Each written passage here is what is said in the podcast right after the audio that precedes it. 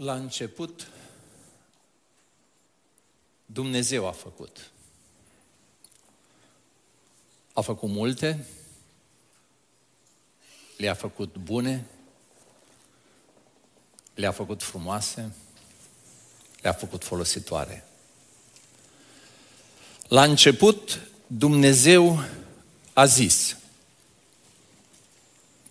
Cred că voi vă bucurați că la început Dumnezeu a zis să fie lumina. Și când Dumnezeu hotărăște să fie lumina, nu mai poate stinge nimeni. Aici putea zice un amin, că n-am vorbit cu subînțeles. Și Dumnezeu a văzut că lumina era bună. Și Dumnezeu a despărțit lumina de întuneric. Dumnezeu a zis să fie o întindere de ape care să separe. Și așa a fost. Și a fost bine. Dumnezeu a zis să fie niște luminători. Și a fost bine și atunci. Dumnezeu a zis să mișune apele de viețuitoare, să fie plin văzduhul de păsări. Și așa a fost. Și a fost bine. Dumnezeu a zis să dea pământul viețuitoare după soiul lor și așa a fost. Și a fost bine.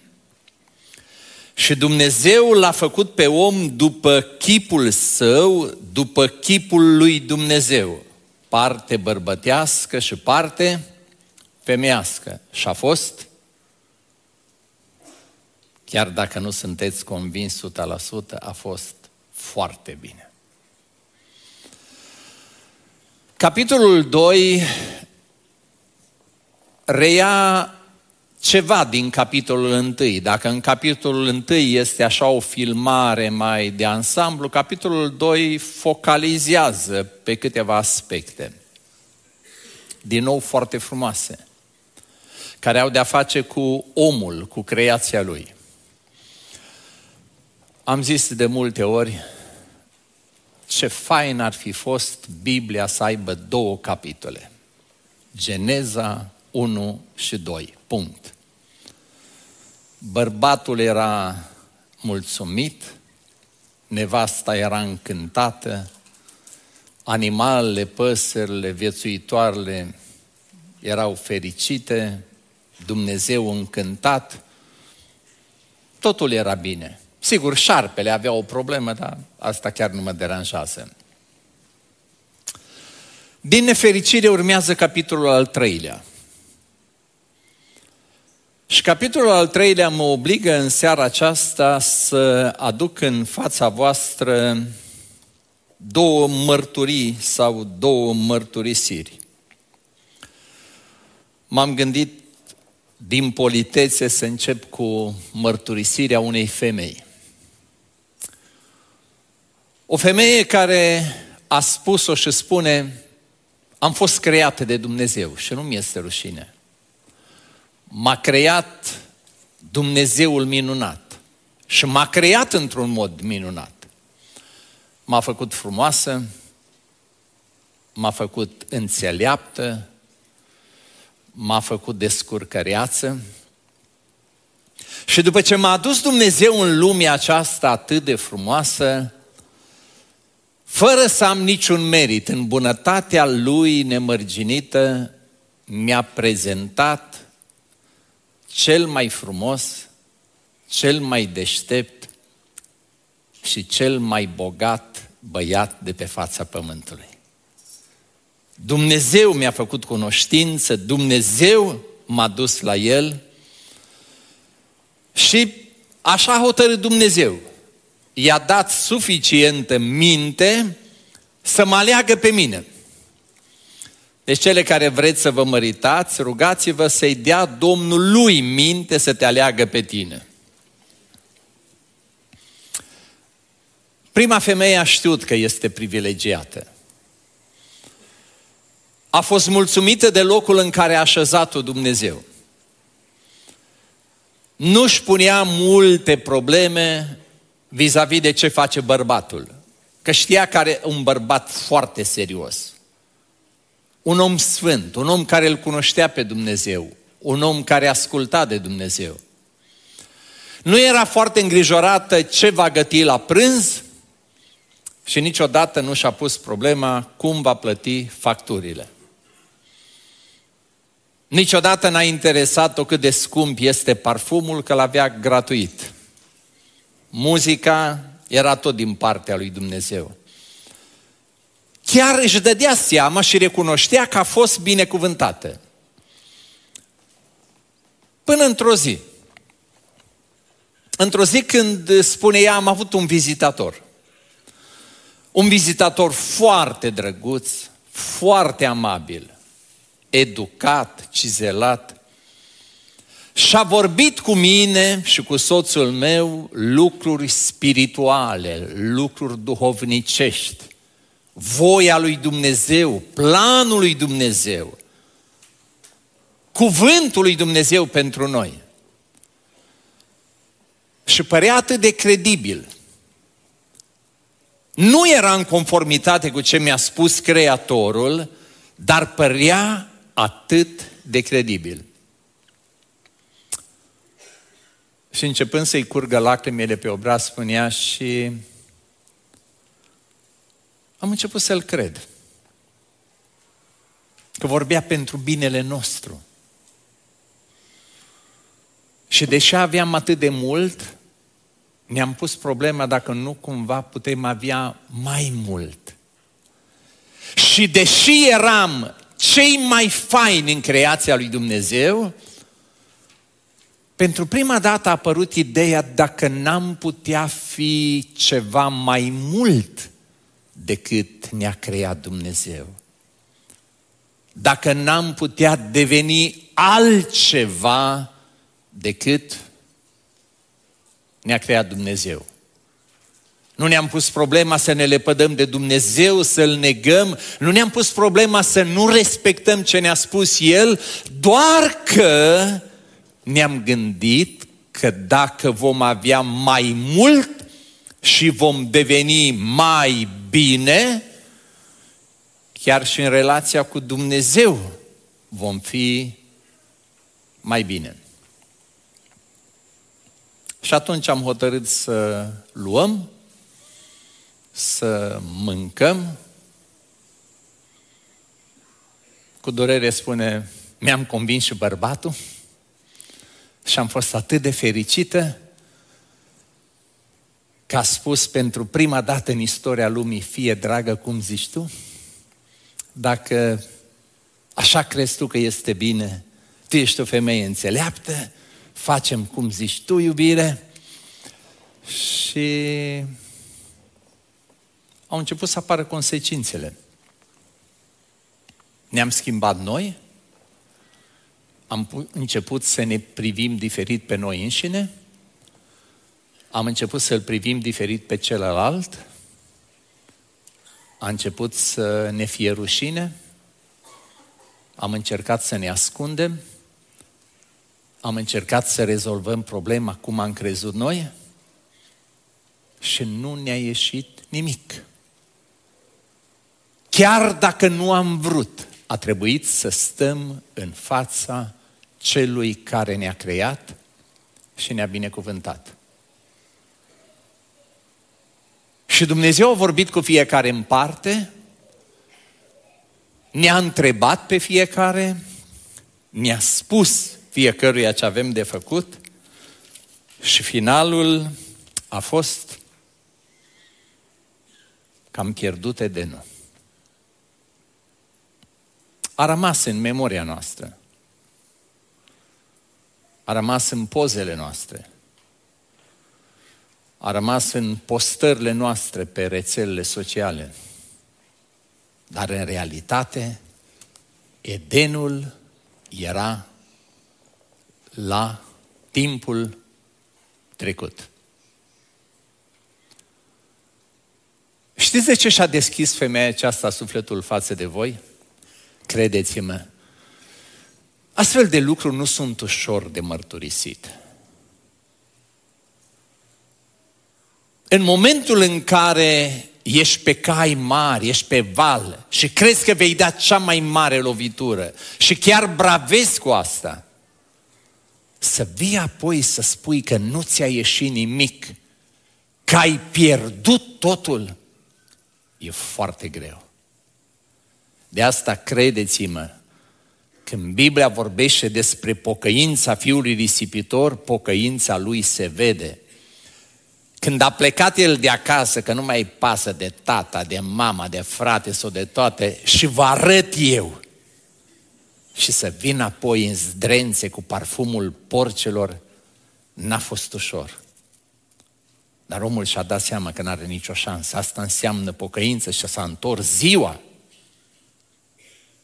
Cu câtă rușine era s-a întors. Femeia aceasta și-a deschis inima față de voi pentru că ar vrea să-i dați un sfat. Întrebarea ei este, sunt afară din Eden. Ce să fac? V-aș lăsa un minut să îi scrieți un mesaj. Ca să nu ieșim rău bărbaților, puteți să vă abțineți să nu dați sfaturi. Cred că sunt suficiente doamne, domnișoare, care pot să o sfătuiască pe Eva ce să facă. Eva e afară din Eden. Are nevoie de un sfat din partea voastră. Și m-aș bucura să vă luați timp, măcar un gând, două să-i dați. Până atunci, poate le zic ceva bărbaților despre mărturia unui bărbat. Foarte similară. Doar cu precizarea că el spune, eu am fost creat primul. Eu am fost creat într-un mod minunat. Mie mi-a vorbit Dumnezeu primul. Mie mi s-a descoperit Dumnezeu. Pentru mine a creat Dumnezeu Edenul cu tot ce a pus în el. Mie mi-a promis Domnul binecuvântare, fericire, împlinire. Mie mi-a dăruit cea mai frumoasă, cea mai înțeleaptă, cea mai dohovnicească fată de pe fața pământului. Mie mi-a spus Domnul exact ce trebuie să fac și să nu fac. N-am avut nicio umbră de îndoială, n-am avut niciun semn de întrebare, Doamne, oare vrei sau nu vrei? Adam spune, în cazul meu, Dumnezeu a fost cât se poate de explicit. M-a binecuvântat pe mine, mi-a dăruit soția, am trăit frumos împreună. Am trăit în condiții pe care voi nu puteți să vi le imaginați. Până într-o zi. Într-o zi când un musafir pe care nu noi l-am invitat, care nici măcar nu s-a programat, a venit el când a vrut, a vorbit cu noi, ne-a convins, am crezut că e pentru binele nostru, nu ne-am gândit niciun moment că va fi spre răul nostru. Și, dar nu era așa de mare lucru. Dumnezeu care ne-a dăruit tot, cu ce l-am fi încurcat noi dacă fi mâncat o dată dintr-un pom? Așa că am mâncat și am ieșit. N-am ieșit de bunăvoie. Nu am ieșit fără lacrimi. Nu am ieșit victorioși. Dar realitatea este asta. Suntem afară din Eden. Pentru noi, Edenul este istorie. Și ca să-i lași pe bărbați să pregătească un gând scurt, masculin, un sfat pentru Adam, o să vă mai spun ceva. Dacă ar veni în fața noastră niște evrei, știți ce v-ar spune? Am fost privilegiații care am ajuns în Canaan. Și a trebuit să recunoaștem că toate promisiunile pe care le-a făcut Dumnezeu au fost da și amin. Niciun cuvânt din ce ne-a promis Dumnezeu n-a rămas neîmplinit. Țara, țara a fost atât de frumoasă Că numai Dumnezeu o putea descrie. Și am ajuns în Canaan și am crezut că în Canaan poți trăi și altfel de cum își cere Dumnezeu. Și într-o zi, Canaanul a devenit istorie. Și acum suntem în robie. Ne-am luat chitara cu noi, ne-am luat harpele cu noi, le-am atârnat aici unde suntem, e rău, suntem triști și ne întrebăm ce să facem. Și aș putea să vă dau și alte exemple de oameni care, la modul cel mai sincer, spun am fost, am avut și am pierdut.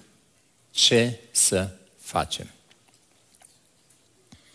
V-ați notat sfaturile pentru Eva. Le aveți pentru Adam. Întrebarea în seara aceasta la care aș vrea să ne gândim este ce fac când am pierdut Edenul. Stau și mă gândesc la câteva din răspunsurile pe care le-ați putea oferi voi. Eu cred că au fost alternative și pentru cei doi. Și în seara aceasta o să vă spun ce au ales ei din mulțimea variantelor pe care le puteau alege. Nu știu dacă ei s-au confruntat cu asta în ordinea respectivă, dar o să le zic în ordinea în care le-am pus eu. Când eu am întrebat-o, Eva, și ce ai ales? Ai pierdut Edenul. Adam, ce ai ales? Pentru că ai pierdut. Și ce mi-a spus ei? Primul gând a fost să ne prefacem că n-am pierdut. Să nu recunoaștem realitatea. Să dăm bine, să pozăm bine. Ne impunem nouă în minte. N-ați pierdut nimic, e doar o problemă de moment. Nu, nu e adevărat. Și dacă vă întreabă cineva, spuneți, nu, noi tot bine suntem. Și zic, cum a fost? Zic că nu funcționează. Zic că, Viorele, nu te poți minți. Nu te poți minți nici o secundă, nu te poți minți o zi, nu te poți minți o săptămână, pentru că Edenul și afară din Eden sunt lucruri la an lumină distanță. Și nici n-am vrut să ne mințim. Pentru că am hotărât să nu ne trăim viața în minciună. Și în loc să ne prefacem că noi tot în Eden suntem și celelalte, am ales să recunoaștem realitatea urâtă, tristă, rușinoasă. Suntem afară din Eden. O altă variantă? Putem să ne plângem în mod continuu pentru trecutul pe care l-am pierdut. Să începem fiecare zi cu vaete și să sfârșim fiecare zi cu lacrimi. Doamne, unde am fost? Doamne, cine am fost? Doamne, ce am avut și Doamne, ce am pierdut și ce am ajuns. Și cum e? Păi zice, după ce faci o, două, o zi, două, trei chestii asta, îți dai seama nu numai că ai pierdut Edenul, ci că pierzi fiecare zi. Pentru că fiecare zi este tot cu vaete, cu durere și până la urmă, dacă te vei gândi odată la istoria vieții tale, va fi ce am avut și ce am pierdut și din cauza că am pierdut, apoi am pierdut fiecare zi pe care ne-a dat-o Dumnezeu. Dar să mă asigur, voi știți că nu vorbesc despre voi. Asta este o istorie foarte, foarte îndepărtată la început. Eu doar despre ei vorbesc, da? Puteam să ne prefacem că nu este adevărat, n-a funcționat. Puteam să ne plângem trecutul în mod continuu, la noi n-a funcționat. Bine, puteam să căutăm un țap ispășitor. Adică, pe bune, totuși, eu zic că după atâtea mii de ani, ar trebui în seara aceasta la lumină să facem lumină. Corect? Domne, totuși, cine este vinovat că ei au ieșit din Eden? Zice surorilor. Păi nu el care era capul familiei, care ziceți. Dar dacă eu știu că asta ziceți. Doar toate ați învățat din Scriptură să vă asemănați cu Sara. Sara, o femeie super credincioasă, care îi spune soțului ei foarte credincios, Adame, uite-te în ochii mei, ideea ți-am dat-o eu. Ai înțeles? Tu, ca bărbat bun, ai ascultat de mine. Lucrurile au ieșit rău de tot. Ești vinovat, găsește soluția. Normal, tu ești capul familiei și Eva putea să-și petreacă toată ziua, nu să-i dea cu tigaia în cap, că n-aveau tigaie, că atunci nu se gătea, era mai așa, natural, și să-i spună, ești vinovat. Și zic, de ce n-ai făcut-o? Zice, dar cu ce mă ajută?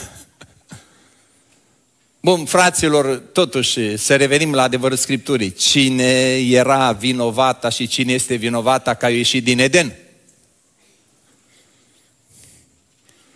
Nimeni n-are curajul să zică. Acesta este adevărul. Amândoi erau vinovați. Și ascultați-mă, în momentul când ești în groapă, când ești în mocirlă, mai are importanță cine a fost vinovat? Asta e importanța. Acum, în loc să găsim o soluție pentru situația prezentă, noi ne vom frământa să găsim cine-i marele vinovat. Cine a greșit 25%, cine a greșit 75%.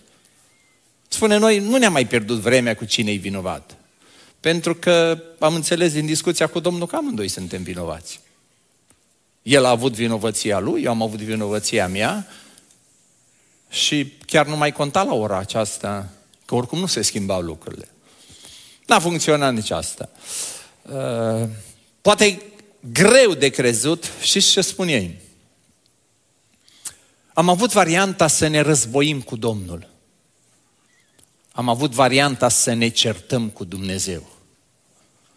Am avut și varianta să-i spunem, Doamne, nu ești Tu Dumnezeu, nu ești Tu atotputernic, n-ai știut Tu slăbiciunile noastre, n-ai știut Tu că suntem vulnerabili, n-ai știut Tu cât de șiret este șarpele acesta, de ce l-ai lăsat să vină la noi? De ce n-ai trimis un înger să ne lumineze atunci? De ce n-ai fulgerat? De ce n-ai tunat? De ce n-ai dat cu noi de pe mânt? De ce nu mi s-a uscat mâna când am întins-o înspre pom, că dacă muscai mâna stângă, ce făceam? A, luam cu dreapta. Și dacă mi le uscai pe amândouă,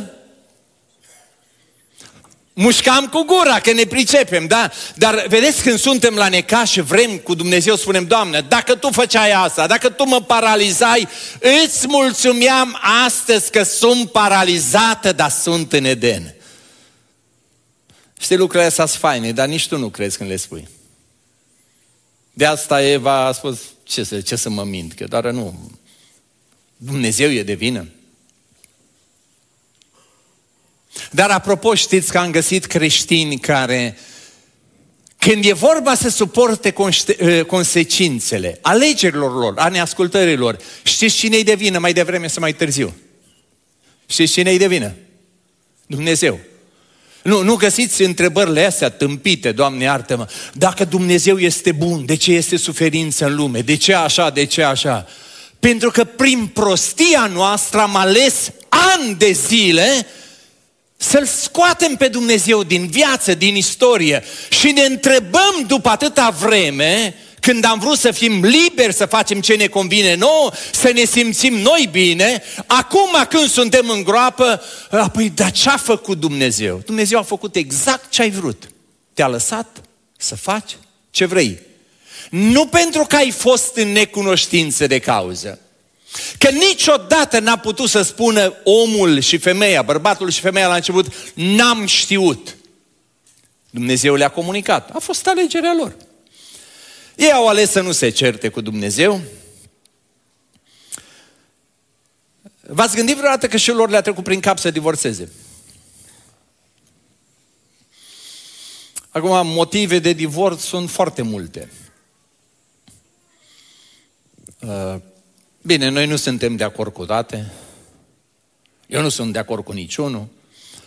Dar, uh, totuși, parcă mi-ar zice cineva, bă, frate, când nevasta te scoate din Eden, dacă nici ăsta nu motiv de divorț. Totuși, mi se pare un pic diferit că ți-o ars clătitele. Sau că ți-o ars una, nu știu, dar, în fine, uh, că nu ți-o călcat chimeșa, știi? Adică astea sunele. Bă, frate, a distrus relația ta cu Dumnezeu. Uh, și Adam putea să spună, eu o iert, frate, dar cu ea nu mă mai încurc o zi, adică oricum, uite-te unde am ajuns, mai stau cu ea, unde ajung? Rămânem prieteni, dar ea putea să spună, dar nici eu nu stau cu tine. Păi eu care am crezut că tu o să mă călăuzești, o să mă protejezi cu tare, uite în ce hal am ajuns sub conducerea ta, frățioare, a revederi, ci rămân eu cu relația cu Dumnezeu. Interesant că lor nu le-a trecut prin cap să divorțeze. Nu era pentru ei divorțul o soluție. Eu tot mă gândeam, Știți că eu sfătos așa, numai m-am abținut, nu, că era durerea mare. Și am spus, nu știu, pentru mine par un pic lucrurile simple, nu știu de ce le complicați voi. Am înțeles că Dumnezeu v-a scos afară din Eden.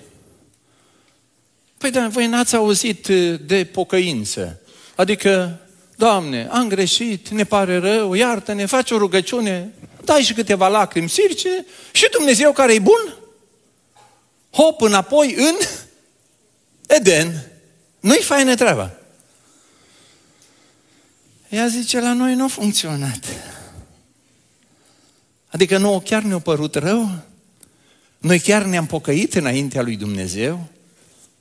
Normal că am vrut Edenul, numai că Dumnezeu, după ce ne-a scos din Eden, a avut grijă să pună lacătul și să nu ne dea nouă cheia. Asta mi-a dat de gândit. Pentru că eu tot crescând așa în lumea evanghelică, au de foarte multe ori ideea aceasta, că imediat te pocăiești, Dumnezeu rezolvă totul, șterge totul, nu-și mai aduce aminte de nimic. Și, Doamne, ce mă bucur când aud chestiile astea, dar nu, nu le găsesc totdeauna în Scriptură, adică unele funcționează, unele nu. V-am amintit apropo de evrei care au trăit frumos în Canaan, după asta au trăit urât în Canaan, au fost duși în robie. Spuneți-mi, cei care au pierdut Canaanul, toți au recâștigat Canaanul? Nu, dragilor, că știți cât s-a stat în robie.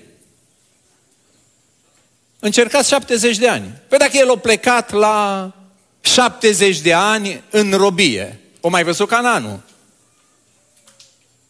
Numai dacă el o trimis nepotul, filmat. Nu, unii n-au văzut Cananul. Și-au dorit, s-au rugat, au plâns. Cananul nu l-am văzut niciodată.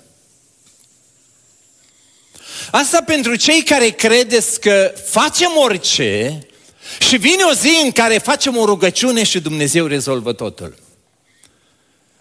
S-ar putea unii să trăiți schimbarea la față.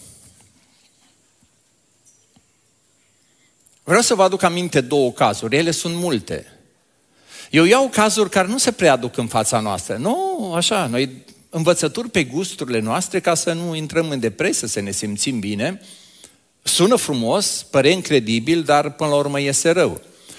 Vă aduceți aminte de poporul evreu, care era un popor uh, foarte interesant, am zis-o drăguț, Dumnezeu îi califică altfel decât mine, și exact când ajung pe granițe cu Canaanul, Dumnezeu le spune, mâine intrați în Canaan. A, nu se poate. Aoleu, mai că ne duce acolo să murim și încep toți recviemul și cântă și tragedie mare, îl omorâm pe moi, să ne întoarcem în Egipt. Dumnezeu se supără încă o dată foarte tare și spune, dacă asta vă place să vă văitați și cu tare și că veți muri, vă rezolv eu.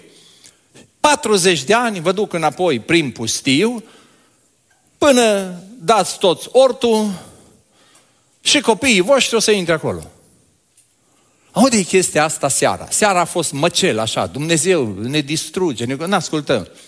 Și le vine lor o idee. Bă, n-am făcut bine, n-am ascultat de Dumnezeu. Scote niște lacrimi înaintea Domnului, acolo se tăvălesc un pic pe jos. Și dimineața zice, Moise, vezi că noi plecăm, gata, câștigăm cananul. Moise spune, zice, ați întârziat, cu câteva ore înainte trebuia. A, zicea să fost, dar lasă că ne-am pocăit, noi mergem. Moise zice, eu nu mă duc cu voi, nu vă duceți, că Dumnezeu nu va fi cu voi. Hai mă lasă, dar noi nu știm, am făcut rugăciuni sincere, Dumnezeu ne iartă și le iese. Bătuți bine? Și surpriza lor a unora probabil este următoarea. Păi să știi că chestia asta cu pocăința nu funcționează cum vrem noi trăiești cum vrei, îți bagi joc de Dumnezeu cum vrei și apoi gata, Doamne, ia că am greșit și eu și acum înapoi. Nu. Și dacă te iartă Dumnezeu, consecințele le suport, să nu mai vezi Cananul. Ce mi se pare mie dur, chiar dur, din perspectiva mea, așa cum înțeleg în Scriptură, Moise a fost un om care a avut o relație cu Dumnezeu specială. Dumnezeu spune să nu vă atingeți de Moise, pentru că relația mea cu el este o relație cu totul specială. Vorbesc ca un prieten și știți, stă în prezența mea 40 de zile, 40 de nopți, de nu știu câte ore. Mă arăt lui. Moise va spune asta mereu, am văzut dacă citiți Deuteronom, Moise va avea chestia asta, care o repete de câte ori. Din cauza voastră. Din cauza voastră eu nu mai pot să intru. Uh, Moise nu era din cauza lor, era din cauza ta. Moise a greșit odată. A greșit odată. Sunt mai multe expresii în Biblie. Pe mine mă îngrijorează expresia din psalmi. Că Moise a vorbit în chip ușuratic despre Dumnezeu. Voi putea, eu, vom putea noi, răzvrătiților. Și Dumnezeu pentru chestia asta îi spune, Moise, nu vezi Cananul. A plâns Moise. S-a rugat Moise. I-a cerut lui Dumnezeu, Doamne, dar eu, eu pentru asta am trăit. Eu asta am vestit. Eu mi-am dăruit viața, mi-am sacrificat familia, am făcut totul ca să văd Cananul, să iau poporul, să-i duc, dar și eu am vrut să văd. Și el când începe să discute cu Dumnezeu, Dumnezeu spune, închidem subiectul, să nu-l mai deschizi niciodată. Nu ajungi în Canaan. Cum? Dar plâng, mă rog. Poți să plângi, Moise, cât vrei. Poți să te rogi cât vrei, decizia este luată. Apropo, de ce cred eu că a fost Dumnezeu atât de dur cu Moise? Pentru că Dumnezeu a fost atât de bun cu Moise. De la un evreu începător, Dumnezeu așteaptă cât de la un evreu începător. Dar de la Moise, Dumnezeu așteaptă ca de la Moise parcă scrie undeva, cui s-a dat mult,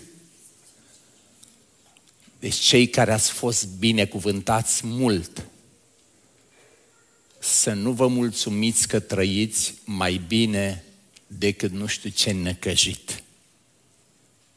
Noi trebuie să trăim la nivelul investiției lui Dumnezeu în viața noastră. Și veți vedea acestea în istorie. Și David plânge, se roagă, postește, copilul moare. Eva spune, la noi n-a funcționat, că ne pocăim, ne pare rău, plângem și venim înapoi în Eden. Și atunci întrebarea mea este, deci, ați avut atâtea variante, n-ați ales niciuna. V-ați gândit voi să vă întoarceți în Eden și ați fi dorit să vă întoarceți acolo, dar n-ați avut posibilitatea. Și acum curiozitatea mea chiar a crescut și am spus, ce ați ales? Ați pierdut Edenul. Ce ați ales? Știți ce mi-a spus femeia aceasta? Când ne-am dat seama că am pierdut Edenul, am început să avem grijă să nu pierdem raiul. Când ne-am dat seama că nu mai putem avea Edenul, am început să ne gândim cu seriozitate să nu pierdem raiul. Cât sunteți necăsătoriți în locul acesta? Domnul să vă binecuvinteze.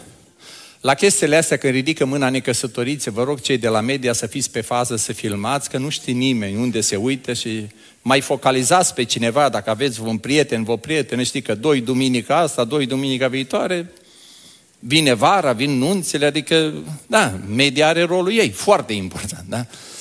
Uh, deci cei necăsătoriți, că pe voi nu vă interesează poveștile astea, voi chiar sunteți în Edenul vostru, sper să fie primit de la Domnul. Știi care ar fi sfatul lui Moșu Iuga? Căsătoriți-vă cu cineva cu care să rămâneți în Eden. Voi puteți zice amin. Eu nu sunt împotriva Edenului. Edenul văd eu, locul fericirii, locul binecuvântării, locul pe... Toate astea eu le văd și eu nu sunt împotrivă. Nu zic că nu se poate. De asta le spun tinerilor, căsătoriți-vă cu cineva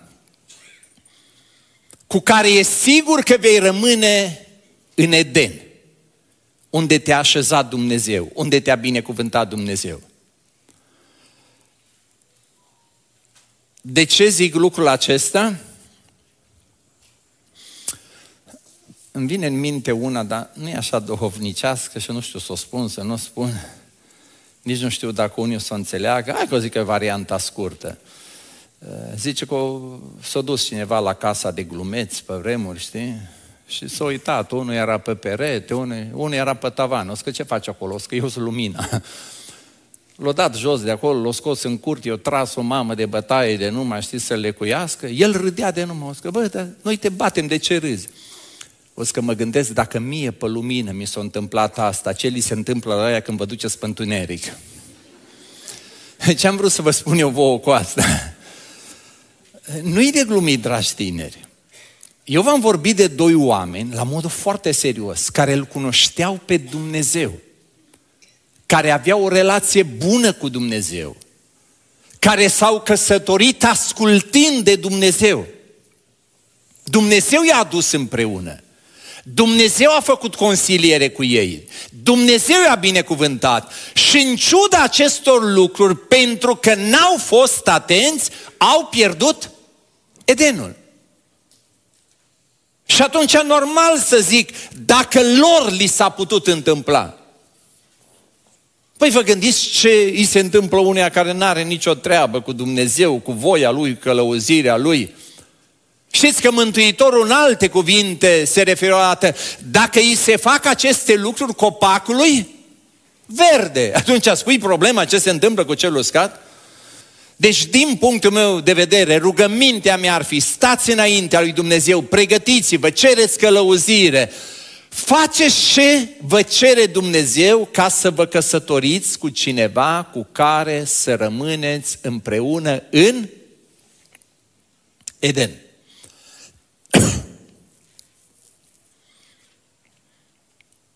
Dacă aș predica din Ioan 2, ar fi același sfat. Când vă gândiți la viața de familie, așa să vă pregătiți ca să nu se termine nimic niciodată. Și noi toți ne vom bucura. Gata cu tinerii, puteți să-l căutați și să o căutați pe aia cu care să rămâneți în Eden.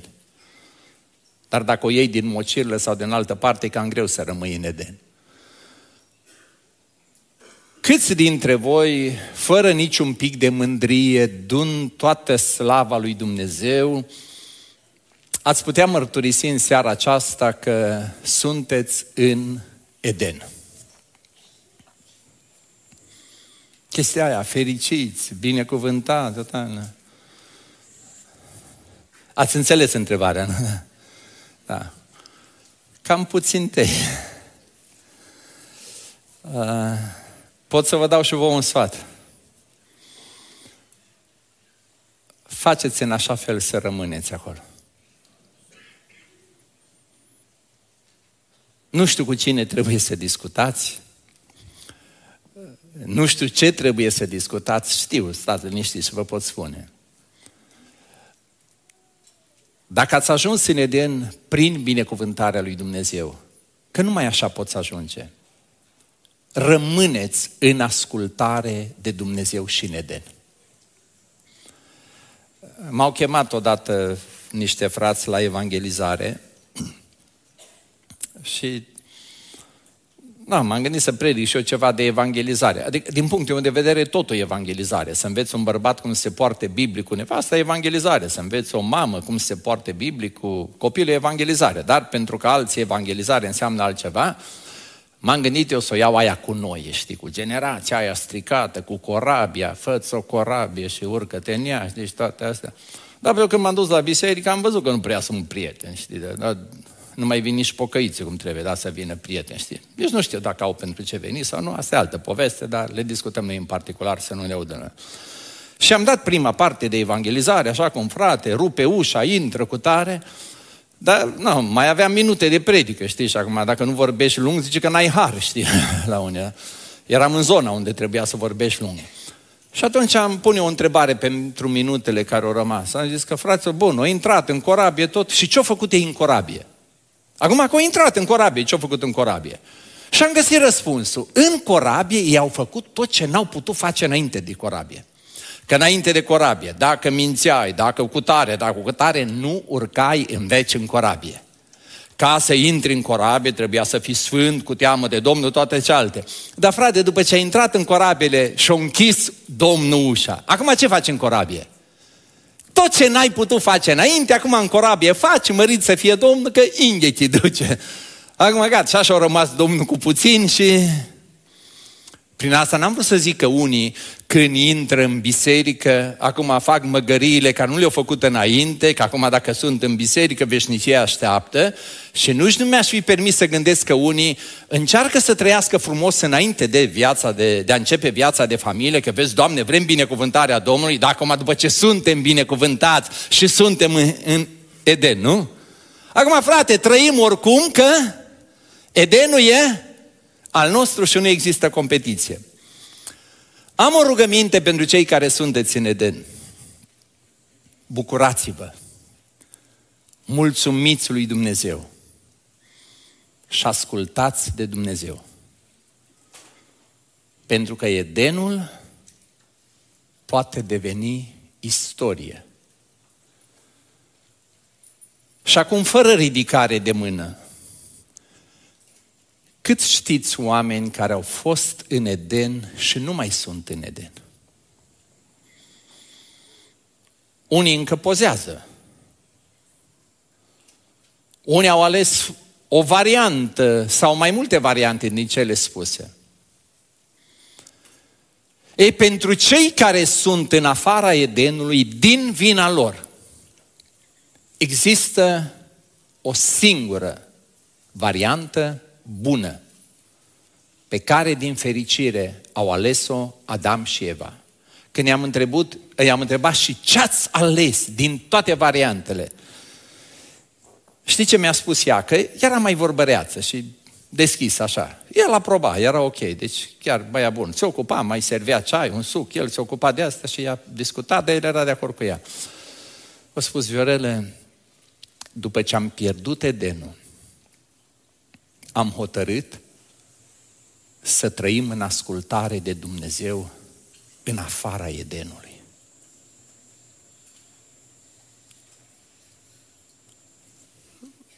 Păi zic, stai, stai, n-am înțeles. Ce v-a deranjat în Eden? Și știi ce ne-a deranjat în Eden? Că trebuie să ascultăm 100% de Dumnezeu. Și ce ați ales să faceți în afara Edenului? Să ascultăm 100% de Dumnezeu.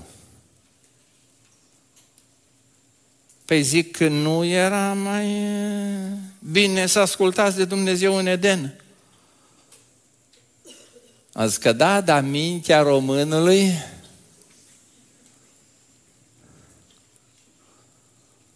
Că l-am întrebat pe evreu care era în robie, măi, voi în robie ce trebuie să faceți? Să ascultăm de bunul Dumnezeu 100%. Și în Canaan ce trebuia să faceți? Să ascultăm de Dumnezeu 100%.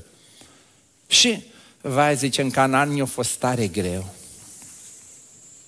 În Canaan aveam casele noastre, moșiile noastre, viile noastre, aveam adunările noastre, aveam bucurii, cântări, toate și atâta de greu ne-a fost să-L slujim pe Dumnezeu în bine și binecuvântare. Și acum, acum ne-e mai greu. Și, ce dar ce variantă e? Bun, mai este o variantă, să știți. Cred că v-ați gândit la ea. Vedeți, diavolul este expert în toate și are soluții pentru, totdeauna, pentru binele nostru. După ce nu ascultăm de Dumnezeu și pierdem, n-ar fi bine să-i cerem sfatul lui? Adică acum, dacă suntem afară din Eden, nu-i mai bine, ne ducem la dracu, dacă tot ne-o sfătuit așa de bine, să-i mai cerem sfatul cum putem noi să redobândim. Ascultați-mă, eu cred în minuni. Și n-am nicio problemă să vă binecuvinteze Domnul pe toți dincolo de imaginația mea. Dar am o rugăminte.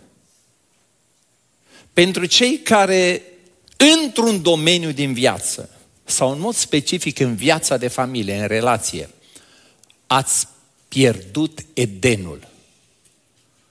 Nu vă mai chinuiți să regăsiți Edenul. Știți de ce? S-ar putea ce a fost altădată să nu mai fie în veci.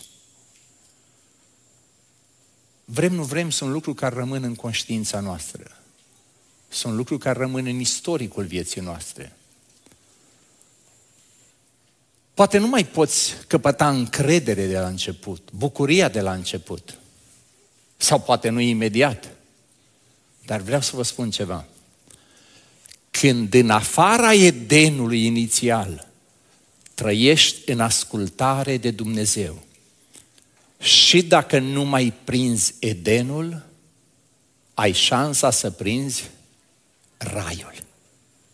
Și ascultați-mă, oricât de mult am vrea Edenul, raiul, este mai important decât Edenul. Și vreau să vă aduc aminte în seara aceasta că Iisus Hristos n-a venit pe pământ să ne dea Edenul. Foarte mulți și-ar dori ca Iisus să le redea fericirea de altă dată, nu știu, banii de altă dată, faima de altă dată, mintea de altă dată, imaginea de altă dată. Și ascultați, nu pentru aceasta a venit Iisus. El n-a venit să cârpească imagini, n-a venit să șteargă lucruri pe care am vrea noi să le șteargă. Sunt lucruri care vor rămâne acolo. Hristos a venit să ne dea viață veșnică, slăvit să fie Domnul. Păcat că se pierde Edenul. Și Dumnezeu nu vrea să pierdem binele, binecuvântarea, stările frumoase pe care le dă, poate unele valori pe care le așează în viața noastră. Nu Dumnezeu este de vină, ni se aplică și nouă ceea ce spune omului Dumnezeu, din vina ta vei pierde moștenirea. Am pierdut eu. A pierdut soția mea. Ați pierdut voi. Știți ce am putea face? Să ne certăm cu Dumnezeu, să ne văicărim, să ne învinovățim unul pe altul, Și în timp ce ne gândim la niște lucruri care au fost cândva frumoase și nu le mai avem, pentru că noi am greșit, să pierdem și ultimul lucru pe care îl mai putem avea, veșnicia cu Domnul Isus Hristos. Apropo, știți de ce a închis Domnul Edenul pentru ei? Nu ca să le fie rău, ci ca să-i păzească de și mai rău. V-ați uitat la motivație? Le închidem drumul spre Eden ca nu cumva să se întoarcă acolo și ce să facă? Să mănânce din pomul vieții, ce ar fi însemnat asta? Să rămâi veșnic în starea aceea de blestem? Dumnezeu spune, ați ajuns rău, dar nu vreau să ajungeți mai rău. Așa că vă închid ușa asta și vă deschid o altă ușă prin sămânța femeii care va zdrobi capul șarpelui. Mântuitorul se uită la cineva care a fost atins și binecuvântat și spune, du-te, ai grijă să nu păcătuiești ca să nu ți se întâmple mai rău. Ascultați-mă, pierderea Edenului este un lucru rău. Dar există ceva mult mai rău. Să ne pierdem amândoi sufletele și să ajungem în iad. Tineri dragi, rugați-vă lui Dumnezeu, sfătuiți-vă cu alții, citiți Scriptura, rugați pe familii să vă ajute, vorbiți cu slujitorii să vă ajute, să începeți o viață în Eden și să rămâneți în Eden. Va fi bucuria și mulțumirea noastră. Amin, biserică? Cei care sunteți în Eden, ascultați de Dumnezeu în Eden. Nu deveniți nemulțumiți, nu doriți mai mult decât vrea Domnul, mai bine decât vrea Domnul, că ascultați. Dacă Dumnezeu ar fi vrut mai mult și mai bine și era pentru fericirea noastră, ce făcea? Ne dădea. Dar cine i-a stabilit lui Dumnezeu cât de mare să facă Edenul, câți pomi să fie acolo, câte binecuvântări? Dumnezeu le-a stabilit și El în dragostea Lui, dacă ar fi trebuit, făcea de 10 ori Edenul mai mare. Care? Asta e problema. Fiți mulțumiți cu Dumnezeu, adevărata comoară. Bucurați-vă de ce vă dă El. Și dacă Dumnezeu pune unele garduri, ascultați-mă, le pune pentru binele nostru, pentru că ne iubește. O rugăminte mare pentru voi sau pentru cei pe care îi cunoașteți. Dacă unii ați pierdut ceva, nu vă mai trăiți viața văicărindu-vă.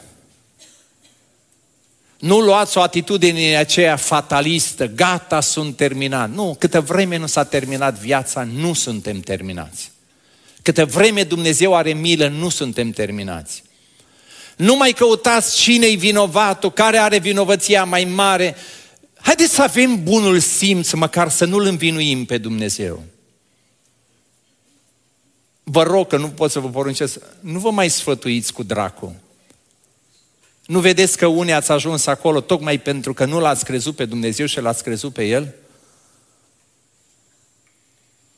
Dacă sunteți undeva unde nu este cel mai bine, am o rugăminte trăiți acolo, în ascultare de Dumnezeu. Și veți vedea ce face Dumnezeu pentru cei care în spini, pălămidă, mizerie, transpirație, ascultă de El. În Scriptură, Adam nu rămâne ca omul care a pierdut Edenul doar. În Scriptură, Adam rămâne între patriarhi, între oamenii care au rămas cu Dumnezeu. Da? E mai greu în ecaz, e mai greu în lacrimi, e mai greu la sapă, dar e posibil. Haideți să ne ridicăm la rugăciune. M-aș bucura dacă în seara aceasta toți cei căsătoriți v-ați ruga pentru tinerii necăsătoriți. Să-i păzească Domnul, să-i binecuvinteze, să întemeieze căl- căsătorii în voia lui Dumnezeu. Cei care sunteți în vremuri bune, mulțumiți lui Dumnezeu, binecuvântați-L pe El, cereți înțelepciune și putere să rămâneți acolo. Și dacă ești în situație sau te gândești la cineva în situația în care Edenul a devenit istorie, roagă-te să-L caute pe Isus. Să fie fericirea în Isus. Să caute împărăția, să caute familia lui Dumnezeu. Să apuce cu ambele mâini, cum spunea Pavel, premiul chemării cerești. Să știți, în prima parte sună urât, dar în a, doua parte sună frumos. Să spui, am pierdut Edenul, dar prin Harul lui Dumnezeu am câștigat raiul. Și este veșnic. Și acolo chiar nu sunt restricții. Și dacă o să vă rămână timp, rugați-vă și pentru frații și surorile noastre din lume care sunt prigoniți, care trăiesc în sărăcie, care trăiesc în necaz. Unii sunt închiși, care trăiesc în durere. Știți că v-am zis și despre Cuba, Corea de Nord, sunt unii aproape de noi, alții mai departe. Dacă noi ne bucurăm să nu uităm că trebuie să ne rugăm și pentru ei. Și dacă în seara aceasta am ajunge la concluzia că indiferent unde suntem, Hristos ne este de ajuns. Am ajuns la concluzia potrivită. Ne rugăm lui Dumnezeu.